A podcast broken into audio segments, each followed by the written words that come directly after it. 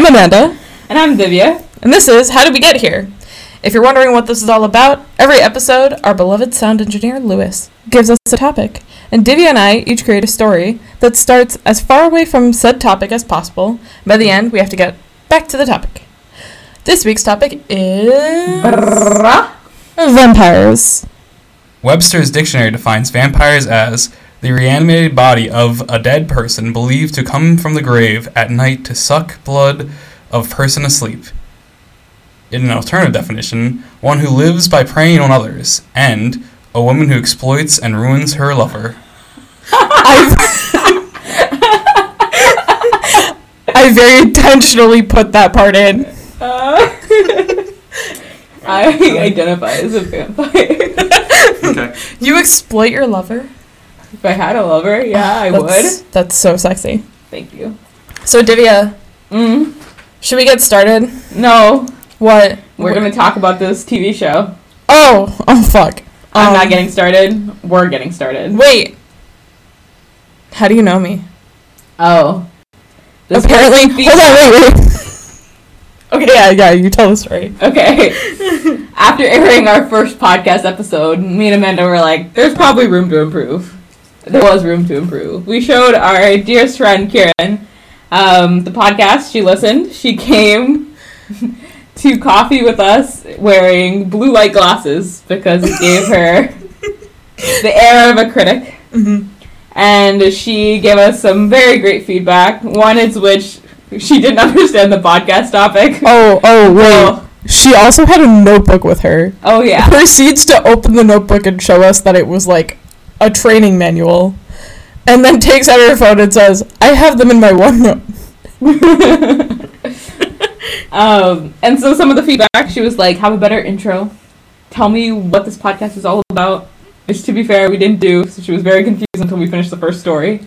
Yes. And then one of the other ones was she was like, "I know you two, but how would anyone else know how you know each other?" So we're here to elaborate on who we are and our relationship. Kind of sounds like We're dating. no, like this is a crime scene investigation and it's a detective and they're like, so please state your relationship to the victim. In this case, I think I'm the victim. What? Yeah, Oh. I think you're Alright. the person who witnessed my murder. Oh. That's our relationship, everyone. I'm not the murderer? No, Oh. the murderer is definitely Zorro, our cat. My cat, unfortunately. I can't. I live with him all the time. I watch him do his little sad paws. Am I not allowed to? You're gonna say you watch him lick his ass all the time. That's true. I do watch that too. He meows. I have to listen to his meows at night. Oh my god, he tries to get out and does a sad pause on the glass door. Oh my god, yeah. It's like oh, I don't know how to describe it without showing you. It's just so sad. He's actually Eeyore He's- from Winnie the Pooh. The definition of sad boy energy. Ah, my tail's not real. Um, so anyway, we work together. No, we don't. What? We work at the same company. We, We- do not work together. We're in the same stupid program. it's a rotational program. We work near each other. We do not. I work in a completely different building Shut up. and business unit. What? It's like a 10 minute walk. We are both engineers. We hold the same functional We role. are fucking nerds, and that means we're basically the same person. Um, so anyway, that's it. Are all nerds the same? We're already. I, I don't know how to deal with that. That's too much for me already. It's controversial. She came after psychologists today. No, i didn't mean to. I just would like all psychologists who are listening to this podcast to know that Hey. Amanda thinks your science isn't sciencey enough. You wanna see some dead bodies? science. Hmm? What? What'd you say? You want to see some dead bodies? Are you going first? No, Do you want to show your dead bodies? no. It's really gross. Okay. then I think I will make normal sane decision to pass. Um, since this is our second episode, and in our first episode, I didn't actually talk about like how we got to this idea. Do we want to talk about that, or do we want to save that and let it be a mystery for the future? Like how we got to the idea of how did we get here. Yeah.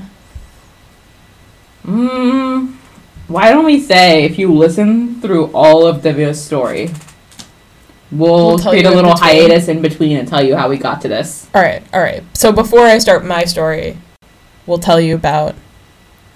Yeah, I like How having we a fun little this. interlude. I'm gonna preface my story Okay. by the fact that I now have a podcasting bucket hat. It is pink. It says "Love is love" mm-hmm. because love is love, but also I love vampires. So with that, we'll get started. I'm going to paint a picture of vampires today, and I will not. I will start with vampires, but I'm going to end on Sesame Street. How we will get there? That is the journey I'm taking you on today. My vision of vampires, they are lovers, they're not fighters. I think us painting vampires as villains is a purely post 1800s thing. So I'm going to take us all the way back to the 17th century.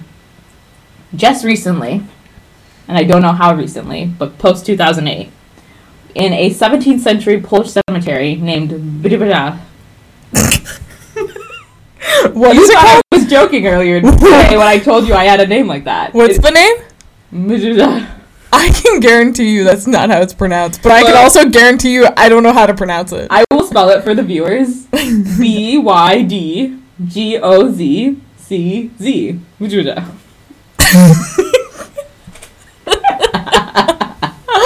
Oh my god. Okay. Um, in this cemetery, archaeologists found a female skeleton who was buried with a sickle placed across her neck and a padlock on the big toe of her left foot. Very specific. Yes. What could this possibly mean? Well, in the She's same cemetery, they've also found bodies that have bricks forced into the mouth and holes drilled through legs. Oh. What's wrong with this cemetery, you ask? Um, in the 17th century, we're hitting 1600s in Slavic territory. People were terrified of vampires. And they wanted to do anything they could to possibly prevent vampires from rising up from graves. So having a sickle placed across the neck, this skeleton was trying to like get up and become a vampire. The sickle would decapitate it. Oh, that's fucked up. Yeah. the brick being forced into the mouth is supposed to prevent the head from coming up. Uh, they've done a lot of really terrible things, including like basically trying to demolish the entire body, turning the head so that the jaw is facing the ground. So if they tried to like rise from the dead, it would just eat dirt. A ton of things. Basically, they just didn't want these vampires to come back. Now hold on. Mm. See, okay, I did a little bit of kind of similar research stuff. Now, in all of my stories, Mm. they didn't do this stuff until after there was like weird shit going on. So are they doing so in this situation are they doing this to the people like right when they died to make sure that they don't come back or is this like they exhumed all of these bodies and set this up after they were already dead for a while? No, I think that this is, at least from what I got from this article, Mhm. which was released in Ars Technica, Mhm. um, they're doing this during the burial process of the corpse, so they're not exhuming corpses to do this. Whoa. Um, in this particular corpse that we're talking about, where the sickle is placed across the neck and there's a padlock on the toe, um, it very much symbolizes like the closing of a stage, like the death stage, and the impossibility of returning, right? okay, yeah, that's This woman is also lower class, but she's buried really well. She's got like a really nice cloth that's buried with her and everything. Mhm. And so it was like kind of confusing to archaeologists like why she was given such a great burial. Mhm. But they noticed on the corpse that she has noticeable protruding front teeth. So basically buck teeth. What? Yeah, that would have made her appearance seem really different. Uh-huh. And in that day, it would be different enough for her to be deemed like a witch or a vampire by locals. So when she died, they really wanted to make sure this bitch did not come back. Aww. Yeah. She didn't have dental care. As someone who had braces as a kid, this terrifies me. Modern technology wasn't here. I too sickle across my neck, padlock on the big toe. Mm. I think I would have been fine. I never had braces. All right. I don't know what to do with that. It is a privilege. What's it like to have perfect teeth? Um, it's pretty nice. Actually, Yeah? in that one, yeah, it's pretty nice. Mm-hmm. Although I do have teeth sensitivity, that's not fun. I also have teeth sensitivity. Never mind, we're fucked. I don't think if there's anyone I know that doesn't have teeth sensitivity. Like, who's just like biting hole into an ice cream bar? Modern society. What can we say? Everybody's so weak. Correct. I don't think any of us were meant to be alive. No, we all would have been vampires. Um, so we have now entered the world of 17th century Slavic territory. This is how their bed- their dead were buried, Mm-hmm. and I kind of wanted to tell a couple tales.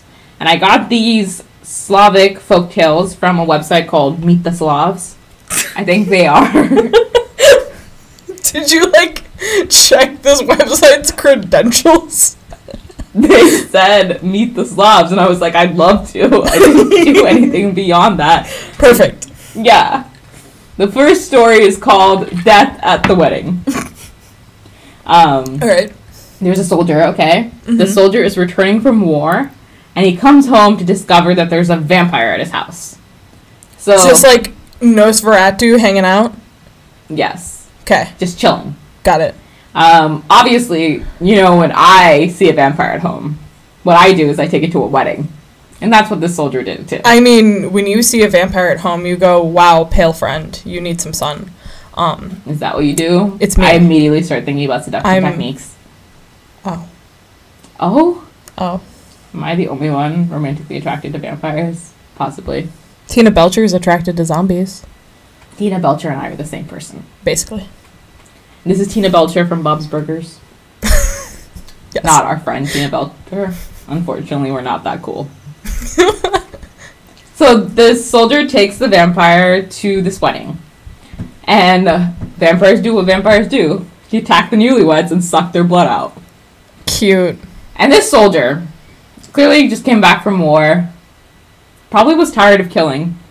So instead, what he did is he sat down and had a long conversation with the vampire.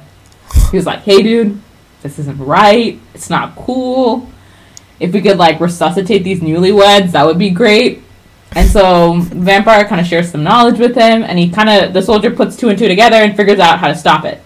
He like collects all the vampire's blood and pours it into the wounds of the couple. And then he digs out the vampire's body with the rest of the villagers and burns it. And that What? solves all problems and the wedding continues as planned. Wait, so the vampire is dead at the end? Yes. Oh, okay. I'm like also a little bit confused about the story because the vampire's body is buried, but then the vampire's there. So I think in this story the vampire is more like a spirit. I mean, I think okay. So I think that in some of the stories that I was reading when I was like trying to pick mine out, it was Mhm. like they needed an explanation for why the ground wasn't disturbed. So it was not the actual physical body of the person. It's like uh, what is it? What's the right word?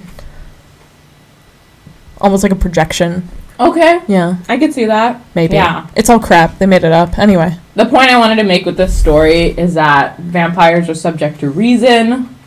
They're a great wedding guest. and Yeah. I think the That's song- what you got from that story? Yep, Great wedding guest. They add a little drama. they do. Yeah. Um, the Slavs have this whole thing going throughout their stories where it's like about communal responsibility and mm-hmm. like in this you can see it like the soldier kind of befriends the vampire and eliminates the threat in kind of a like polite way. You'll see that in like the next one that kind of same communal responsibility happens in this story called The Dog and the Corpse. No. No. I don't know if I want to hear this story. It's okay. It's not. Nothing bad happens to the dog. I'm more worried about what the dog's gonna do to the corpse. What dogs do? Dogs be dogs. Okay. Alright. A boy and a dog are taking a walk in the woods Mm. at a suspicious time, a suspicious hour, an unfriendly hour. I don't know. 3 a.m. They did not tell me the hour. They What? describe it. As suspicious. I think the Sus. word they used was just like, and an unseemly hour. So you're telling me that the Slavic people walk around just being like, "Yo, that time sus, sus Yeah. as hell." Yep, exactly. What? You know what the sus time? 3 p.m. 3 p.m. I feel that very strong in my bones. is a great nap time.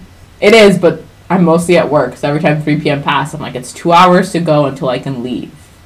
By the time it passes, though, it's only one hour. What? Yeah, because at the end of 3 p.m., it's 4 p.m. And then it's only one hour. And then you turn to the co op that sits behind you and you go, Why the hell are you still here? Go home. You got here at 7 p.m. and then 7 a.m. Fuck. And then you end up just. Yeah, but then Wasting you an feel guilty hour. for leaving, leaving at 4 if you wanted to leave at 4. So 3 is just like, it feels bad. It's an unseemly hour. Alright. It's a sus hour. I stand by said. So this boy and the dog taking a walk in the woods at 3 p.m. You don't know what They said an unseemly hour, okay? If they wanted me to know, they would have said. They said a sus hour. okay. That's Alright. what they did. The Meet the Slavs website said S-U-S, sus. um, they're passing by the graveyard and they're seeing a corpse standing in front of them. Cute. The boy is like, that's a corpse. I am not going to touch that. Alright. Yeah. Uh, even though it is clearly like reanimated, I don't fuck with that. So he passes it by and he kind of refuses to interact with it. But the corpse sees them, and this is the word that the website used starts fluttering after them. Do I understand what that means? I think it's very similar to Tina Belcher sexy zombie dreams. The vampire is also a fairy. That Huh? would sell so hard What? How'd we get to fairies? because it's fluttering. No, but like in the when the zombie is just kind of like awkwardly gallopy towards her, That's not. they're gonna make out. It's really weird. Ugh. Anyway, Bob's Burgers is a great show and everyone should watch it. We are not sponsored by ABC Family. That is the. I think that's where it premieres, right? I don't know. Definitely not. ABC Family. Girl, are you from 2005? Correct. That no longer exists. ABC Family is now called Freeform. I'm also not sponsored by Freeform. Also, Bob's Burgers is not from Freeform That is or correct. ABC I think it's- Family. I think it's like, isn't it FX? What is that? Fox. It's on Fox. Oh, it's Fox. Okay. yeah. Lewis just did some sign languages, so we would stop talking about this. I didn't understand it. Anyway, Anyways, so the corpse sees them, starts fluttering after them. The dog attacks the corpse. Mm. Okay. cute. because he's like, fuck, it's chasing after us. And while the dog is attacking, this boy just starts running home. the dog fights the corpse until it's dead on the ground, and then chases after the boy, like, supposedly to catch up. But when the dog catches up, it bites the boy. Oh no. So the boy runs home and he's like, Mom, Dad, the dog bit me. And they're like, Oh, that's super strange. Our, we love our dog. It would never do that. What's wrong with the dog? And he's like, they're like, tell me what happened. So the boy sits down and tells them like about the corpse and everything that happened. And they go, Oh, that's on you. You did terrible. The dog is disgusted by your behavior and has every right to be. Because Huh? it is his communal responsibility to protect everyone by taking down this corpse. And because he ran from the corpse instead of fighting it Mm-hmm. and like laying it to rest, Uh-huh. it's terrible. So They're mad at him and he deserved to be bit by this dog. So the dog is calling him out on his shit because he was scared. Yep. Cool. Yes. Got it. Love it. Such a white person story, by the way.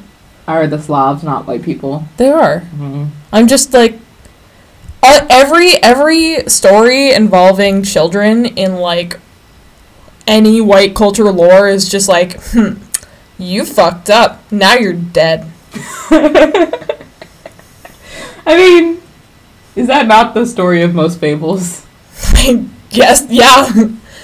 Yeah. So that these the, these are the two stories I wanted to tell you. I think some of the similarities I want to pull out and kind of reference here. Um, one is that like the community is ro- responsible for laying these corpses to rest, and when they arise, they can be kind of I was gonna say reasoned with, but that's really only in the first story. But they are just like they seem relatively nice. They flutter. They attend weddings. And it's really about that cycle of like when these come back, it is our job to put them down.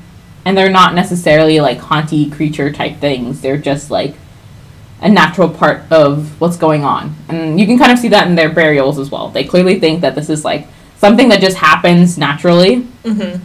and it's our job to make sure it doesn't. And there's just some precautions they take. Um, this next part of the story, I'm going to kind of like delve into how vampires arose in that countryside. Mm-hmm. Um, a lot of what I pulled is from a very specific blog post by a user called Tooth Pickings, and it is titled "What Do Plants and Vampires Have in Common?" Um, It's very punny of them. it is. I actually don't think this person writes about vampires full time, so I think they just What is tooth pickings then? I didn't know they had a picture of someone like using a toothpick on their tooth Huh. teeth. Yeah. So before fiction writers took over the vampire concept in the 1800s, Eastern European countryside, as we saw, has a ton of vampire folklore. Mm-hmm. Um, before I kind of got into this like whole devil versus god crazy thing of like unnatural rebirth, it really like wasn't like that in Eastern Europe. Instead, like Eastern Europe is known for like being pagans at the time. They worship gods that specialize in rebirth, renewal, and reawakening for what is dead. Mm-hmm. Um, and a big part of like because they're mostly farmers to protect themselves, their livestock, and their crops, they used to do these rituals called killing of death.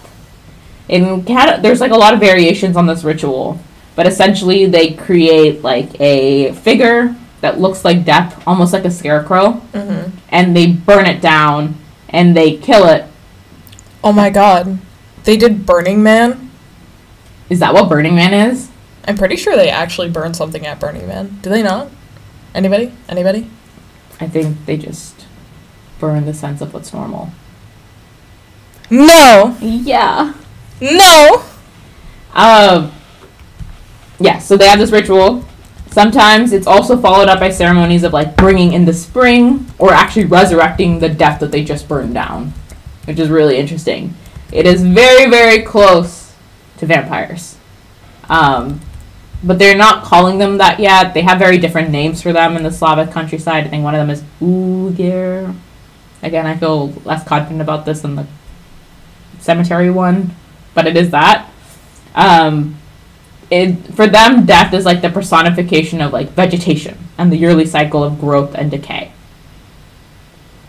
So there's like this very strong connection being made between vampires and their like crop gods. Wait, And- hold on. Mm. Burning Man, they do actually burn a man. Uh, not a real man. A sculpture. Dude. Oh, for what? Vibes? I, yeah, every year it like changes, and depending on like whatever the normal, what trends are going on in art, it changes. Which is Like they burn different sculptures oh. every year. There's a man, and on the last day of the festival, they burn the sculpture of the man. This is just really not my rodeo. I okay. Call back to to be first episode. totally honest with you, Mm-hmm. the only reason why I even thought this was a thing was because of the disenchantment episode where she asked to go to Burning Zog. Oh. oh yeah. Um, Disenchantment, also fantastic show. Mm-hmm. Strongly recommend. Continue. Okay. So this link between death and their um, farmer gods is what I really wanted to bring up. I want to take us back to that first thing I told you guys about, which is that that lady is buried with a scythe across her neck. Mm-hmm. Um, obviously, scythes are like very. Am I saying that right? I'm gonna be very Sith. Sith. Sith? Scythe? Is it a scythe? It Scythe. is a scythe. Okay. What am I thinking? Sith is from Star Wars. Yep. My bad. What's the. There's.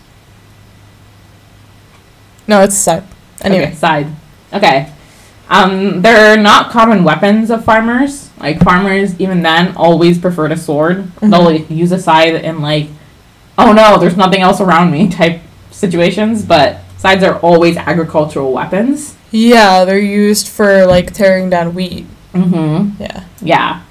And so that like them using sides in the burial process Mhm. is like pretty interesting. Not only do we have that like particular grave where they place it across her neck, Mhm. but oftentimes they would place like sides across um or like next to the graves as Mhm. like offerings saying like hey please don't come back So, also in like Western Europe, earlier, or no, probably around the same time, mm-hmm. they used sickles for Mhm. cutting wheat. yep And sickles were also associated with like symbols of death. correct Is that. yeah oh, I'm, sorry, I'm- okay. you're 100% right you're on the right path Cool. there is a very very strong link between farming and death Fantastic! okay Yeah. and there is an equally strong correlation between how pagans of Eastern Europe viewed death as a Mhm. god and how they viewed vampires. Is what I, the thesis I'm putting forth. and Creepy. yes, very creepy. And now we are going to get to Sesame Street. How there is a vampires are known to be afflicted with arithmomania. Oh my god. Yes, because um, in the pagan folklore, a thing they would do would be to place like scattering of seeds and that type of thing across graves, across their threshold of their doors, because vampires would have to stop to count the number of seeds. Oh my freaking god. But but the the what this intelligent blog poster toothpickings has said because there's such a strong correlation between the farming gods, death, and vampires, he hypothesizes that, or she actually, I have no idea, um, or they hypothesize that they're not actually stopping to count the seeds because they have OCD. They're inspecting the seeds because they are farm gods. Huh. Who is another vampire that we know is inflicted with arithmomania? I mean, Count yeah, but he's more Count. OCD. He He's- is. He's definitely OCD. He is. Sorry. I will give us some background on Count Van Count. Count Von Count. Okay? Sesame Street premieres 1969. Count Von Count joins the cast in 1972. He's obviously really based on Bela Lugosi's performance of Dracula. He's got the heavy, thick accent, the cape, everything. oh my god, that widow's peak. Yep. For days. Mm-hmm. I hate widow's peaks. Is it?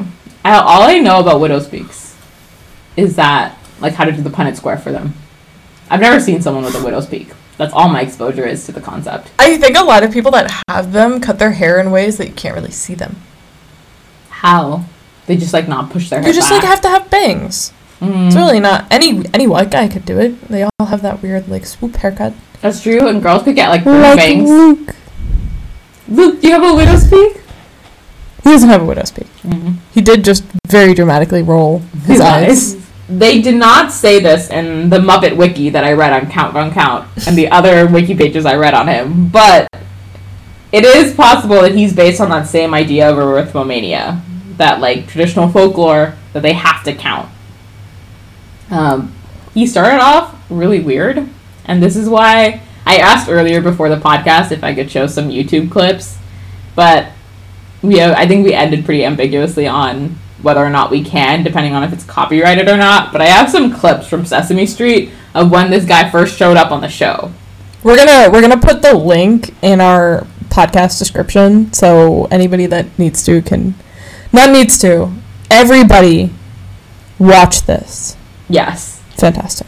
Um, he first appears on an episode with Bert and Ernie, where he is counting blocks, and they are Ernie's blocks, and Ernie's like, "Please don't touch my blocks," and he's like, "No, I have to count your blocks." So he has a hypnotic power. He just like freezes them, and Bert and Ernie can't move, and he counts their blocks. Wow. If anyone is very enthralled by how many blocks were in this episode, I think it was six. Sesame Street does uh It doesn't go that high up. it's a lot more unhinged than today's Sesame Street. Yeah. And then he unfreezes them, and Bert goes, Hey! And he was like, Sorry, I interrupted you. What were you saying? And Bert was like, I told you not to touch his blocks. So he like basically kind of like freezes them again and like recounts the blocks but puts them back where they were before. Oh my god. And I did some comparisons of like when the count debuted versus like more recent episodes of the count. His like debut laugh was like kind of unhinged, and that's the clip I'll play. Ha Ha ha ha! What you just heard were the musical stylings of us. ha That's the Count Dracula, what Amanda just did in That's not- 1972 when he premiered. Do it again. ha And this is the count from I think 2012. Ha ha ha What? That's not what he does. ha ha. No, he's more of a like uh he's a Mwah. That's no the new count. The new count has a Oh, he uh, uh. legitimately just did ha ha ha. Um, so this character's been softened over time. He no longer freezes Bert and Ernie when he's trying to count the blocks with them. Oh, fuck you, Brett. Now he's nicer. He counts smaller numbers. Ernie, and Ernie are no more like longer a gay person. couple from Minnesota. Hey. Now they're just a gay couple from wherever. You know, I bet like the Moose and Brother Bear are based off of Bert and Ernie. I, You've never seen Brother Bear? I've seen it. I just You don't remember the Moose from Brother Bear after seeing it? I That's somehow a worse crime than not seeing Brother Bear. I'm 24. All right. I probably saw Brother Bear when I was six. so all I'm Moving hearing is you have a Disney Plus subscription and you're not rewatching Brother Bear I don't have a Disney Plus subscription. What are you actually. talking about? How did we watch all the Star Wars movies? I have somebody else's Disney Plus subscription. oh, I'm sorry. You have access to a Disney Plus subscription. um, some other fun facts to end my story. Um, his favorite song, according to the Muppet Wiki page. I'm trying to be really great about quoting my sources, but I think it's making me seem worse this episode. uh, Born to Add and Count on Me. His favorite TV shows are 24 and 60 Minutes. oh my god. Yes. So that was my story. We started with a Polish cemetery grave in Bijibida. And we ended on Sesame Street in 2012 with the Dracula going, ah, ah, ah. Ah, ah, ah. No, I'm right. I'm doing a better impression. What? Yes. Alright, Fantastic. on to the next one. On to the next one. Oh, wait, halftime show. Yeah. Alright. This is our intermission time. So first we wanted to talk about how we like actually came up with this concept. Um Do you remember? I do. I do. And it's I- because this is something very dear to my heart. Alright, go for it then. Um I'm a dumb bitch. Hi. Just kidding. I have ADHD and I was recently like actually diagnosed with ADHD. So Woo! Applause. I wouldn't go Stadium that. stands to their feet. You know, I wouldn't go that far. It's really not that fun. It's not fun, but it is amazing. Yeah. Anyway, the reason why I like came up with this concept is because I find that in a lot of conversations, I will like jump topic to topic. Things will go in circles. There'll be like weird, yeah. The ways that I get to things is nuts, and my conversations with people can be very disjointed. And I've noticed that with my good friend here, Divya, we can Yeah. talk for hours upon hours of hours. We never run out of things to say to each other, and it's mostly because we literally will just like jump topics like crazy. And so I always ask myself when we're having these conversations, like, huh, how do we get here? Sometimes I'll even try in the middle of a conversation to like trace back to where we began. Um, it That's usually true. doesn't work, No, it doesn't. but it is very fun to attempt. And Sometimes I'll lie in bed at night and was like, oh, I was going to tell Amanda this one thing. How did I not get to it? But I've talked to her for like four hours today. yeah, And it'll beca- be because I started the story and we got so sidetracked that I just never finished it. Yeah. And so that's how I came up with this whole concept of like, how do we get here? Because who can follow these conversations? Truly. So if we take that train of thought and actually apply it to like stories and stuff, maybe we can get some interesting shit. This is fair. She pr- gave me this idea because we were having a conversation. She was like, "Do you want to start a podcast?" And I was like, "Yeah, that'd be cool." And then two weeks later, three weeks later, we were at the Sawdust Art Festival, and I was looking at art. She's like, "I have an idea for our podcast," and then she told me about it, and I was like, "This sounds awesome."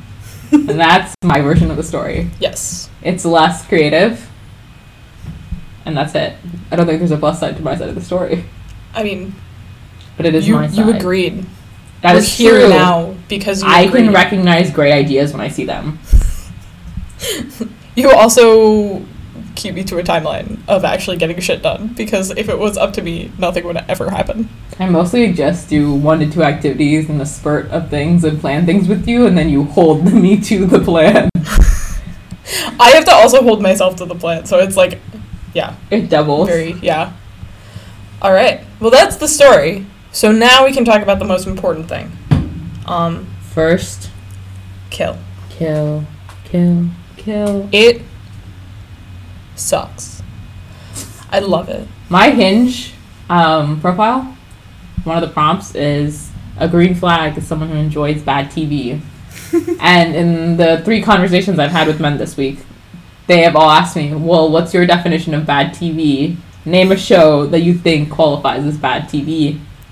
to me, bad TV is something that is artistically maybe not the best, but it is so damn entertaining. and the best show that I can think that fits bad TV is First Kill. For okay, for me, I know we have slightly different definitions. I have a like more analytical version of it where it's like it has to be bad in all ways for it to truly be bad TV for me. And that means there needs to be like poor direction, poor cinematography, poor acting, poor dialogue. Oh my god. This show, All star. show stopping All star. amazing. Hits absolutely everything. There's this scene that I regularly think about where this one girl is running away. Wait, from- wait. Tell her. Tell them the premise first, and then get to the scene. Damn it. All right. So, what is the premise? There's vampires, but there's also a lot of other monster things, and there's this one family that's like legacy there? vampires. What? Why do you start there? I don't even know where to start. Of Romeo and Juliet.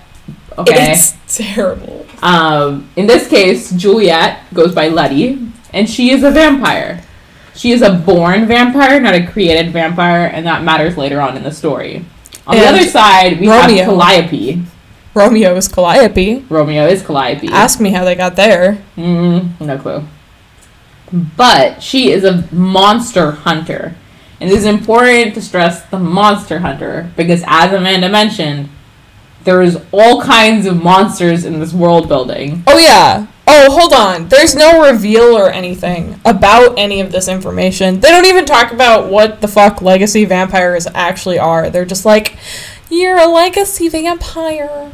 And there's all these monsters and there's non-legacy vampires that just like look like normal vampires and there's tons of crazy shit that they're just like, here you go, audience. Yep. They no, there's absolutely no world building. Um, apparently, the we found out in like the there's ten episodes or twelve episodes of this thing. We found out at episode like seven. The entire town knows about these monsters. like that, they've been keeping it hush hush for like six, seven episodes of like, oh, like we don't want to show the public, like keep it quiet about you being a vampire. And then like at episode six, they're like, JK, everyone fucking knows. Like, No, well, okay, so everybody doesn't know that they specifically are vampires, but they know they exist. The, yeah, so the assumption that you have to go on is that in this world, everybody, the entire world, knows monsters are actually real, and they just think that in Savannah, Georgia, of this world, there are currently no monsters or no like they've chased them out and like it's been like over a decade since Yeah. they've seen the monsters. Yeah, But for a society that knows about monsters, they've done zero monster prep in case these monsters come back. to be fair. It is kind of like the United States responding to monkeypox after COVID. This is fair. The world building is actually incredibly accurate. Um, yes, now we can explain some of our favorite scenes. I'll let Amanda do the one she was Oh about to tell you before. Yes. Okay. Yeah. So there is this one scene where this girl is running away from Juliet's. Ca- so Calliope is running away from Letty's father. Yeah, And she's the running away witch. from the vampire dad. Yes. hmm But straight up, they Oh. show her running, and she's like casually jogging. She's not scared. She's not looking back at all. She's not like, huh, huh, or saying anything or trying to find help or anything like that. She is straight up on a jog.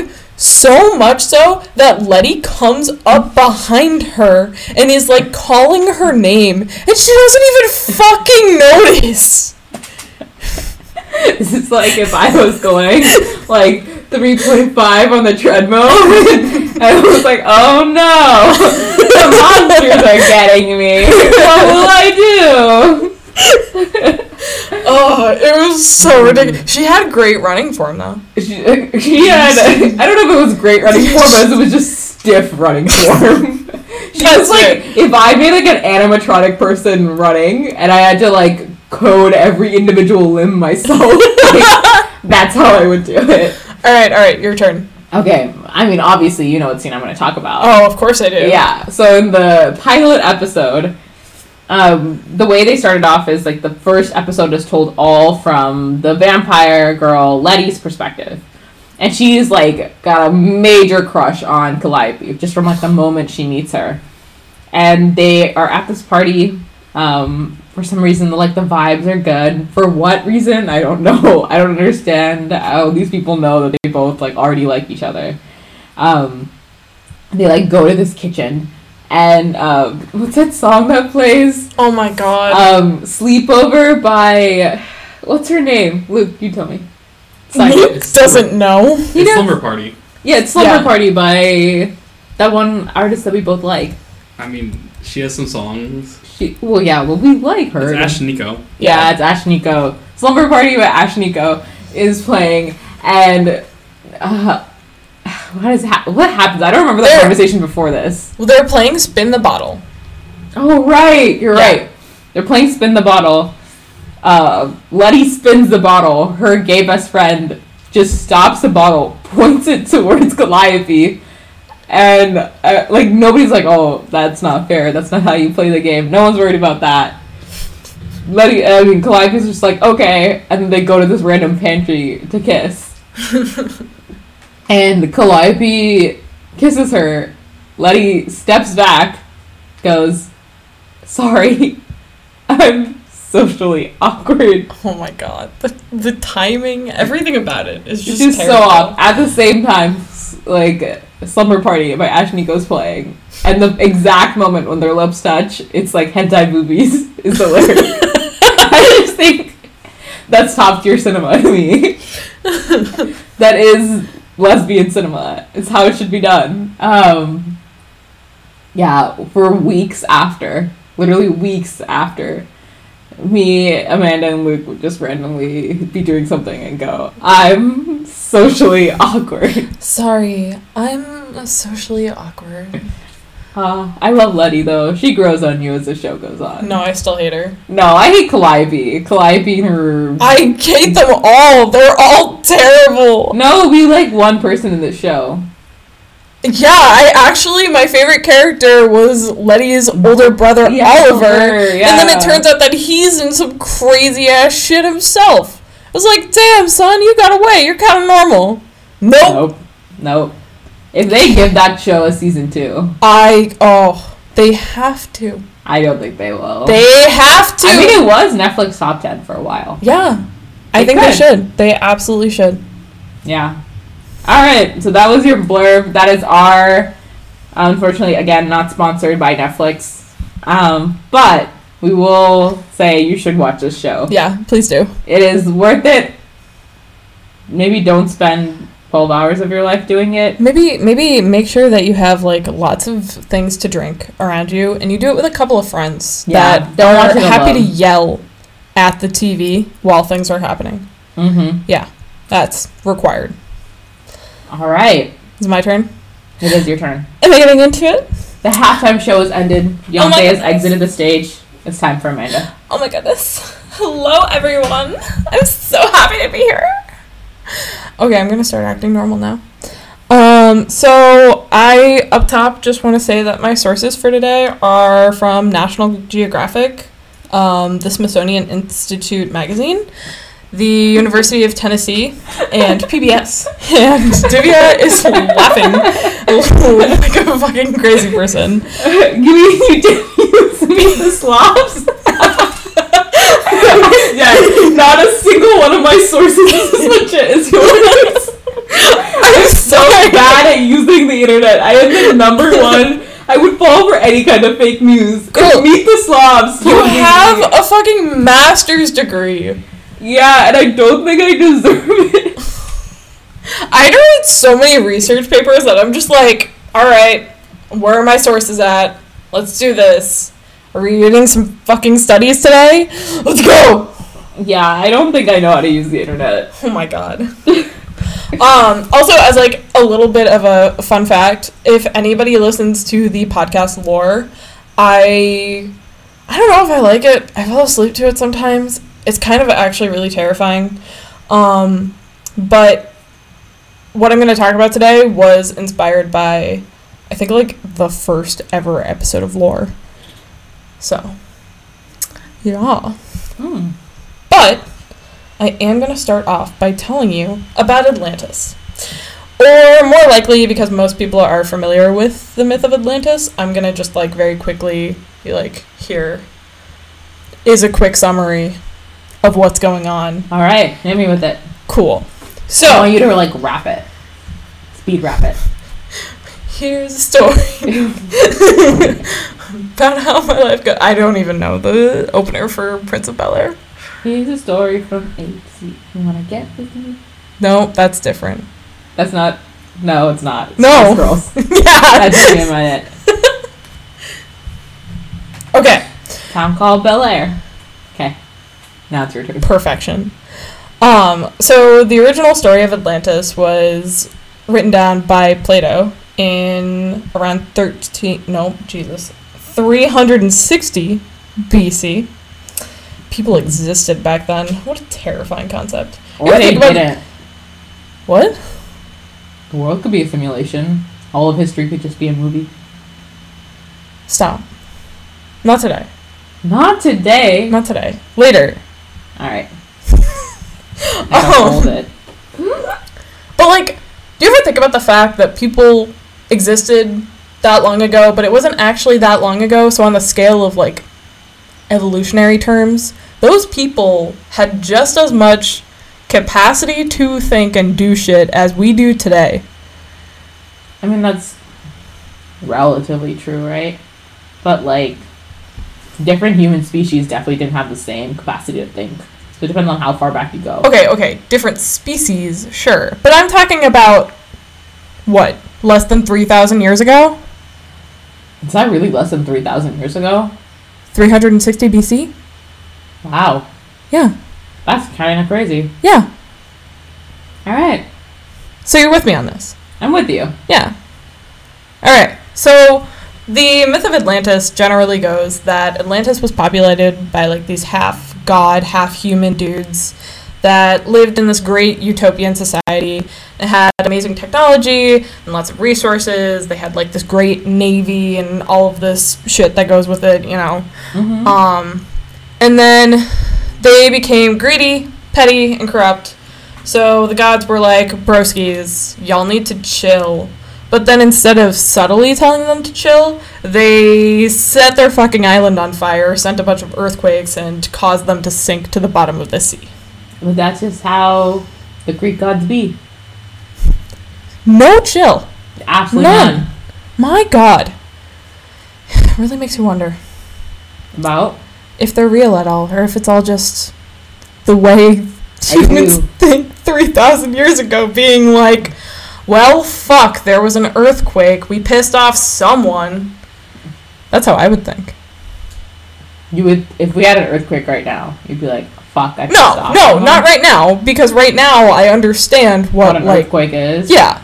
But if you didn't understand what an earthquake was, you'd probably be like, "Oh fuck, we pissed off someone."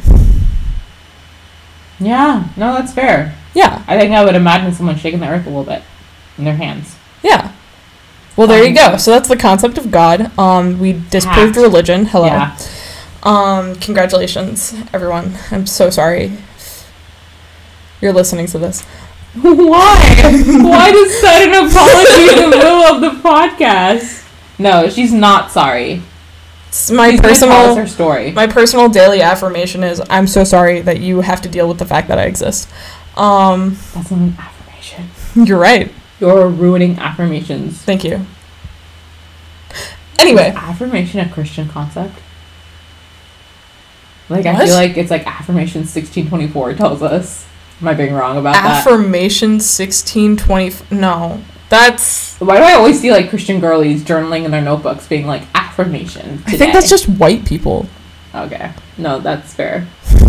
Every day I learn a little bit more of the culture that I've been living in since I was two years old. I think there's I think most people white most white people are like not very religious, at least in the US these days. I mean, Maybe. probably in like California, that's true. Yeah. I Well, anywhere anywhere you get too rural though is like True, but I think there's also yeah. I think any metro- metropolitan city you're gonna get non-believers. yeah. So anyway, Mm. um we all know Atlantis is not a real story, Yes. right? Yeah. Or the Um, Greek gods are real. But yes. depending depending on who what historian you're listening to although not really this is this is 100% true it's an allegory that um, plato was using to describe like potential failings of human society And hubris, and- right? huh And hubris is a concept. yeah Okay. and it's also a way to like talk about the horrors of the world that the greeks were experiencing like you know for wildfires were a regular experience for them so were earthquakes you know? Mhm.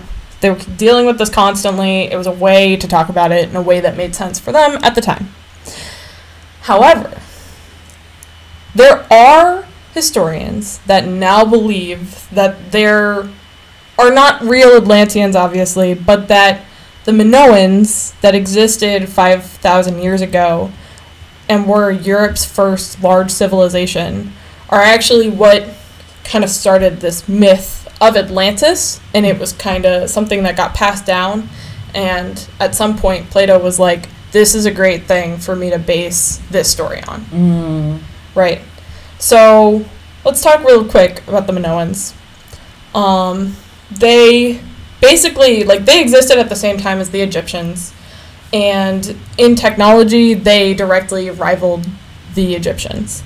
They had lots of water technology. They did, and I think this is really interesting because one of the important things about Atlantis is that they had a great naval operation, like military setup. Um, and the Minoans were also very well known for their like advanced sea travel. How advanced are we talking? I mean, this is five thousand years ago, so like cool sails. they got they got some cool sails. They got some big boats. They Fancy were really big in like the transportation Okay. across water. Yeah. Mhm. Um, in the transportation, they moved a lot of goods. Mhm. Yeah, they had a lot of port cities and stuff too. Mhm. Now, around 1600 BC, so a little over a thousand years before Plato existed, Mhm. the Minoans essentially disappeared. They were like practically wiped off of the historical record, and I think that's a big reason why, you know, we hear about the Egyptians. Who the fuck are the Minoans? Mm, right. Yeah. So they essentially are wiped off the face of the earth.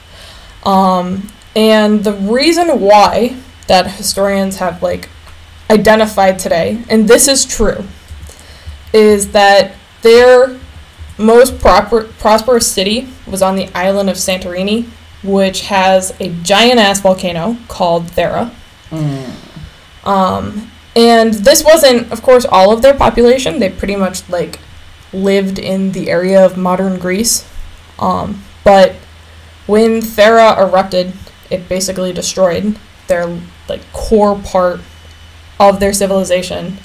And then it also caused a giant tsunami that destroyed a bunch of the rest of the Minoan seaports on other islands and like on mainland portions of modern, you know? Sa- North Africa Oh. and Turkey and Never mind. I did not know where we were yeah, geographically. that's okay. Okay. But yeah, so that like pretty much wiped out their entire population. Um you know, whoever was left, obviously, they weren't a society anymore. Wait, wait, wait. Do volcanoes naturally cause tsunamis normally? No, this was a really big eruption. It was big enough that That like it's like so- shaking the earth and Well, so- upsetting the tectonic layers to cause a tsunami. Y- Well, kind of. So volca- volcanoes, if they erupt with like enough power, they'll always register on a like seismograph. Is that what it's called for earthquakes? Yeah, yeah.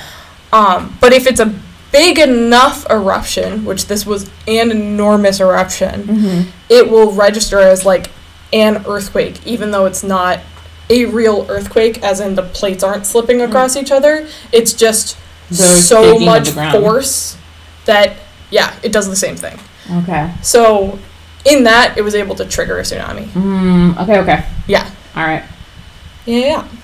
So how this connects back to Atlantis is that I think there are some similarities here. You know, Obviously. um, yeah. yeah, big fires maybe caused by volcanoes destroy entire island, then tsunamis that sink quote unquote the population. Right. Well, I mean, if you're thinking about which Greek gods they pissed off, that sounds like Poseidon and Hephaestus. Because Hephaestus lives at the bottom of a volcano. Sure. I don't know enough about the myth to tell you what gods were involved. What do you mean you didn't read Percy Jackson? I did read Percy Jackson. I don't know enough about Atlantis. That's fair. Um, but yeah, so this happened, like I said, over a thousand years before Plato existed. Mm-hmm. So who knows what story actually existed by the time he was around? Mm-hmm. You know, I can very easily see a scenario where you start with, "Hey, did you hear what happened to those people that we used to trade with all the time?" And then, you know, turn into like maybe the gods were mad at them because they did some gross trades and stuff, and they were marking up shit because they had monopoly or some crazy thing like that. You think that's the thing that the gods would go after them for? I bet it was something related to fucking. You're like the Minoans, they like to knows? fuck goats. This is what- gods got mad at them. Yeah, but there's no gods actually involved here. This is what other people are saying to each other. Yeah, I So mean, they could be like- people talk shit. Yeah. you think they would talk shit about marking up prices? They would definitely talk about sex. Um, I absolutely think that if somebody was like, "Oh, the Minoans didn't show up with their delivery this week," maybe they're dead because they were dicks. Maybe they're dead because they fucked my wife, and I'm not happy about it. I That is a much more Alright. likely scenario in my head. You. so anyway, maybe it started there, and then I love only thousand. making eye contact with. Just for the viewers' experience, we have two pillows set up between me and Amanda, and then like the mics are on the opposite side for soundproofing. So every now and then I straighten my posture and I see only her eyes. yes, it's very cute. All right, sorry. Continue with your story before I took you on the long segue about fucking. So anyway, it could start off with something, you know, like they fucked too much or they fucked my wife, and then turn into a thousand years later, come to me. Grandpa's gonna tell you the story of Atlantis. And how these fuckers that fucked my wife died. No, they were they were morally corrupt, and they fucked your great great great great great great great great And you know what's grandmother. She liked it. She did. She loved it. She left. She went to Santorini. and then guess She what happened? Fuck. Uh, Um. God, So this anyway. poor woman that we've just slut shamed on this podcast. She doesn't even exist. I feel bad about slut shaming metaphorical women. All right, continue. God, Divya, you're such a whore. Um. so, in my brain, that's how like all myths and legends and lores kind of come about to explain things that we can't explain. Uh, so now I'm going to take you to Eastern Europe.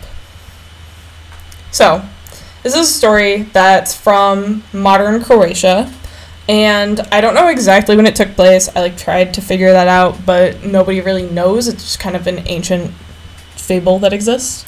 Um, but you know, it it was a long time ago because the concept of vampires didn't even exist yet. Um, so it starts with this 78 year old dude named Yura who died. There was oh my nothing. God, his story ended so quickly. no, this is just the beginning. Oh my god, is he about to become It begins at sexy? the end. No. Damn it. Why do you want to fuck a vampire? Because I watched too many vampire movies while Stop. I was coming of age. Vampires aren't cute. They're gonna eat you. And that's what's so sexy. You does he love me? or does he love my blood? Oh my god. So anyway, is dead. my hinge profile. Alright, sorry. This guy dies. He's dead. no. He died of natural causes. There was nothing suspicious. He's just he's an old dude, died. Uh, he gets buried. They don't do anything special for his burial. He's just No sick In the over the ground. heart. no. si- Well, that didn't exist yet. Oh yeah. Yeah, Okay. and these people aren't. They're about to learn their fucking lesson, is what I'm hearing.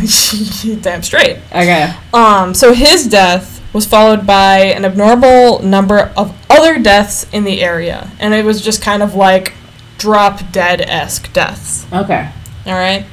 So, all of these people, these families that have had relatives pass away, are in mourning and they're trying to find a reason why their family members just kind of died.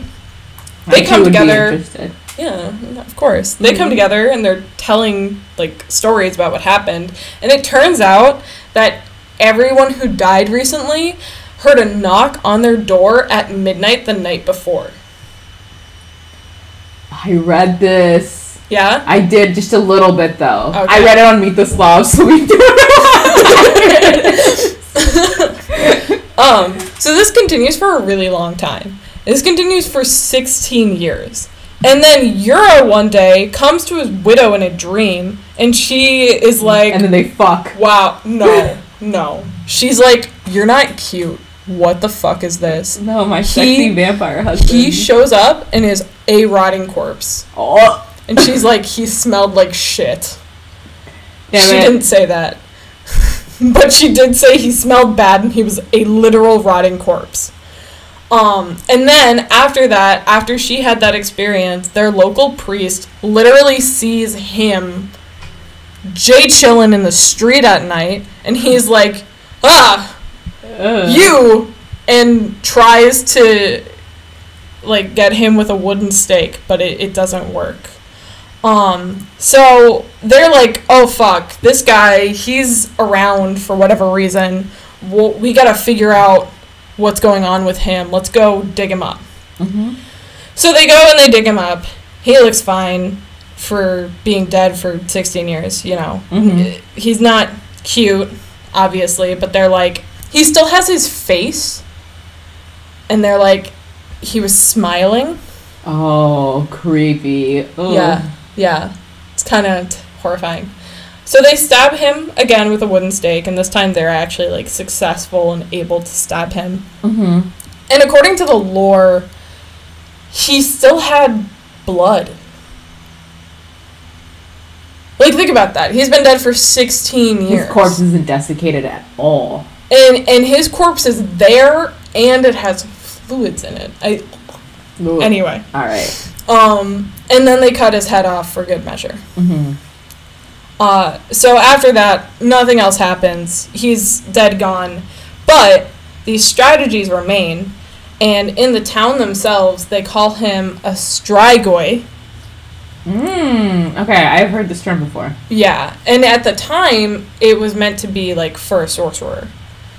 Okay. So, so they they didn't know there was no existence of like vampires yet. He Hmm. was a strigoi, and from that point forward, his story spreads. Now, it's important to note that just like the Atlantis myth and the whole gods punishing these people for whatever the hell, people don't people still don't understand decomposition. Like studies into human decomposition have only recently really taken off and I actually read this really interesting master's thesis from Angela de Duartartis from the University of Tennessee who her thesis was about the effect of various coverings on the rate of human decomposition. It's very interesting, but it kind of covered a bunch of things that you know we should we should know talking about this topic. Um, and first off, wow, first thing, what is decomposition? It's the process of a human of well anything decaying or rotting and it's a combination of bacterial and chemical reactions that break things down to their core organic and inorganic compounds. Cool. Mhm. That was a lot. Sorry. I'm a nerd. Um, You just explained decomposition in an elementary school way. I did? think you are fine. thank you. Yes, it was easy enough for an ele- elementary school kid to learn. Wonderful. But I was also a very smart elementary school kid, so. Takes Dabs. this moment to talk about how she was a gifted child. I am always self promoting. Fuck. Always. Follow me on Um, Instagram.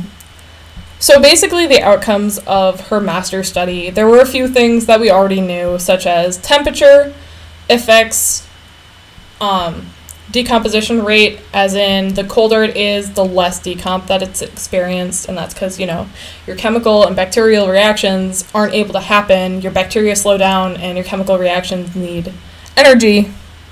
Nothing's happening. Moisture, humidity will increase the rate of decomposition, um, and I think that's also like we know bacteria likes warm, moist areas. So that makes sense. Uh, body fat, this is just like in sheer mass. the more fat you have, the longer it takes for you to fully decompose. What I'm hearing is that I'm about to hit back the Twinkies right before I die. What I'm hearing is I'm gonna exist until the next millennia. Um, and then oxygen content, which I thought was super interesting, also will affect decomp, where increased oxygen will also increase decomp because bacteria thrive when they can perform aerobic activities. Um, and aerobic is just Like the respiration, like aerobic respiration. Well, yeah, but it's it's when you are breaking down something with oxygen. Yeah. Yeah. Cool. And then the way that people are buried will also very much affect what happens to them. So, if you're buried in something that can aerate and you're buried in a dry or cold environment, then there's a higher chance that you'll experience mummification. So, especially in the time that like our dude Yura existed, they would bury people in wooden coffins or maybe just cotton shrouds. And those are two things that will give you the highest chance of experiencing mummification. Okay. In conclusion, there's a lot more reasons than Yura's coming back and trying to kill people for why his body didn't decompose in a normal way. But the knocks, Amanda, the knocks. People hear the craziest shit. If someone knocked on my door and then someone I knew died. I mean, I'd shit happened, like, myself. a bunch of times. I would definitely shit myself. But I don't know. The, there's other things going on. Alright. Okay. So now we're going to talk about my favorite place Rhode Island. Rhode Island. Yes. Um, so we're fast forwarding to 1892 in Rhode Island to talk about Mercy Lena Brown. Is this So- a? Yeah. Okay. Mer- Mercy Lena Brown. That is her name. Uh, she goes by Lena, so for the rest of the story, I will be referring to her as Lena. Now, she and her family were from a farming community that is called, um, oh my god, Exeter. So sorry for How all do of. not know all the farming communities in Rhode Island? I do know all the farming communities in Rhode Island. My brain just had a brain fart Oh, I was just making fun of you. I didn't know you actually knew all of them. That's insane. You can drive across the entire place in like an hour, Divya. You are overestimating how much memory storage I have. Yikes. Um. So anyway, for anybody that's not from the Rhode Island or Massachusetts area, the soil sucks. The fact that anybody farms in these places is honestly delusional to me. Um, it's all rocky and sandy. So, they didn't do great. Um, and since this was ni- 1892, the population of Exeter had kind of been devastated by men getting killed in the Civil War. Not great. And then later on, a lot of people heading west for better lives because it's hard living. Everybody wants, you know, the American dream or whatever. Crap. Yeah. Manifest destiny. Yeah. Oh, I'm sorry. I'm fucking with the sound. My bad. So, next thing we have to talk about is that this area was having a huge problem with tuberculosis, or what was then known as consumption, uh, which is a bacterial disease that literally causes people to look like they're wasting away and like turning into skeleton people. Oh, Yeah. that sounds painful. It's it's not a cute look. TB is also the thing where like people will cough up blood. And yeah, it's not cute. no, you should blood should only go in one way, not the other. That's true. Um and at this point because it's a bacterial disease, there's no treatment for TB and very little is actually known about it except for the actual symptoms of the disease. Okay. So, Lena's family starts getting sick in 1882. This is 10 years before this story actually happens. Okay. Lena's mom, Eliza, got sick and passed away. And, well, she got sick in 1882 and passes away one year later. And then her sister, Mary, follows. After mm. that, a few years later, her brother Edwin also gets sick, but he's like an adult at this point, and his father's like, "Why don't you peace and go west to Colorado because people in Colorado for whatever reason, maybe the dryness, tend to do better with TB out there." So How is like, he supposed to get when he's like very, very sick in a wagon all the way to Colorado? hey man, he does it. Damn. Yeah, people people were built different back then. So, Edwin's in Colorado. Lena gets sick in 1892 and passes away very very shortly after. Edwin at this point has come back and he at this point has had TB for like 7 years. I mean, it goes away at some point, right? Like he had it, No. gone. TB never goes away. It's a bacterial infection. Yeah, if you have the active infection, you have it until you die. Like antibiotics don't get rid of it. Oh, There are no 1892. antibiotics. sorry. Yeah. Yep. Yeah. I'm with you. Um. So he comes back shortly before Lena passes, uh, and then she dies in January of 1892. And Edwin is still in the area. He's not doing great. So superstition begins to spread around the fam, like about the family in the neighborhood and stuff. And there's literally less than a thousand people in this town, so shit spreads. Okay. Everybody thinks the family's cursed. Oh. And they go to Lena's father and are like, listen, we gotta look at these bodies. Something is fucking with your family, and we're not gonna let it fuck with us. Cool. Okay, so they exhume all the bodies. So they exhume the bodies of Eliza, Mary, and Lena. Mm-hmm. Eliza and Mary are dead and very much decomposing. Keep in mind, they've had, you know, eight and nine years to decompose, so it makes sense that Right. they are going through the normal decomp process. Mm-hmm. Lena, on the other hand, died recently and in January. So her body is essentially frozen. She's not going through the decomp process at all. Oh, okay. Clearly, this means Lena is cursed. Lena's trying to fuck. No, no. No, Lena's trying to kill her family. All right. So, That's exciting. what they did. Mm, be prepared. This is how this is how people used to deal with vampires. They made a lovely little cocktail out of her heart and liver and gave it to Edwin to drink.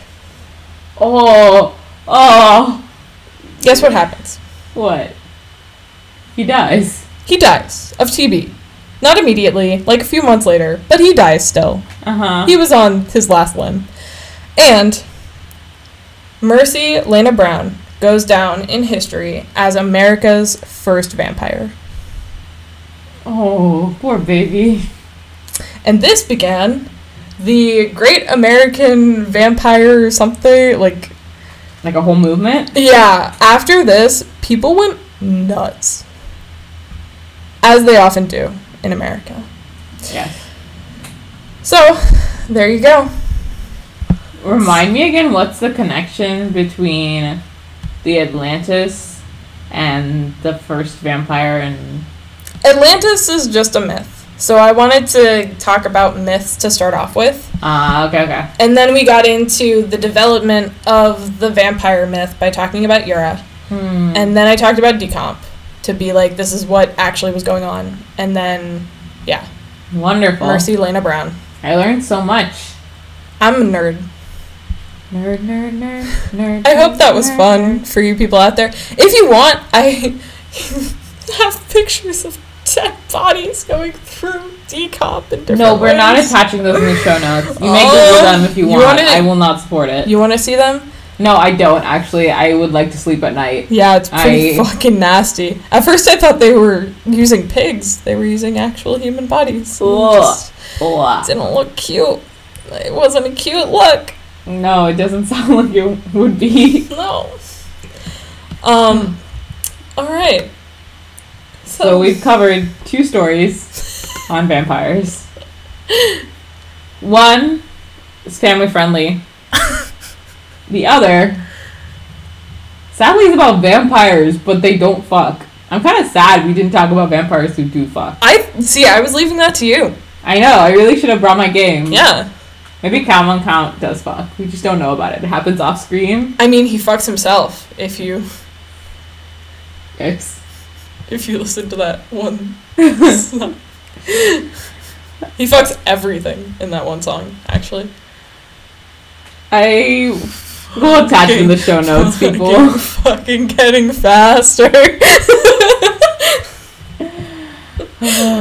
um, cool. So, Lewis, what's our topic for next week Next week, uh, the topic is or next episode? Not next week. We can't guarantee that.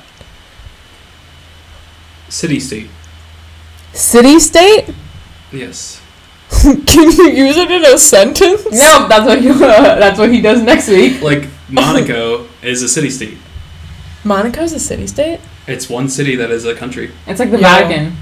I'm fucked on this topic. No, I think this is a fantastic topic. All right. It's one that we don't know that much about. For those viewers who would like to watch shows where vampires do fuck, I have a top three recommendation. Oh Um, God. one, obviously, The Vampire Diaries. If you haven't seen it, I think you missed the entire vampire movement of the early 2010s. Um, two, Buffy the Vampire Slayer, 90s to early 2000s. Fan- fucking fantastic. I want a more recent pick from Sci Fi Network, which is a little bit more interesting. It involves rodeos. Amanda, if you play footsie with me right now, I will murder you. and that one is called Wynonna Earp. And that one's got a little bit of an interesting background. She still fucks, but not as much as Vampire Diaries, obviously. Thank you for those vampire show recommendations. It just wouldn't feel true to my character if I didn't leave everyone with that. Your character? My or char- you as a human being? Ew. Amanda, stop. Well, thank you all for listening. Um, we'll be here again, hopefully in like two weeks. I don't. I don't see why not. Can I do the sign off? You want to do the sign off? See, do the opening this time? Okay. All right. As she said, we'll be here in two weeks, and we want you to remember to always ask yourself, how did we get here? Thank you.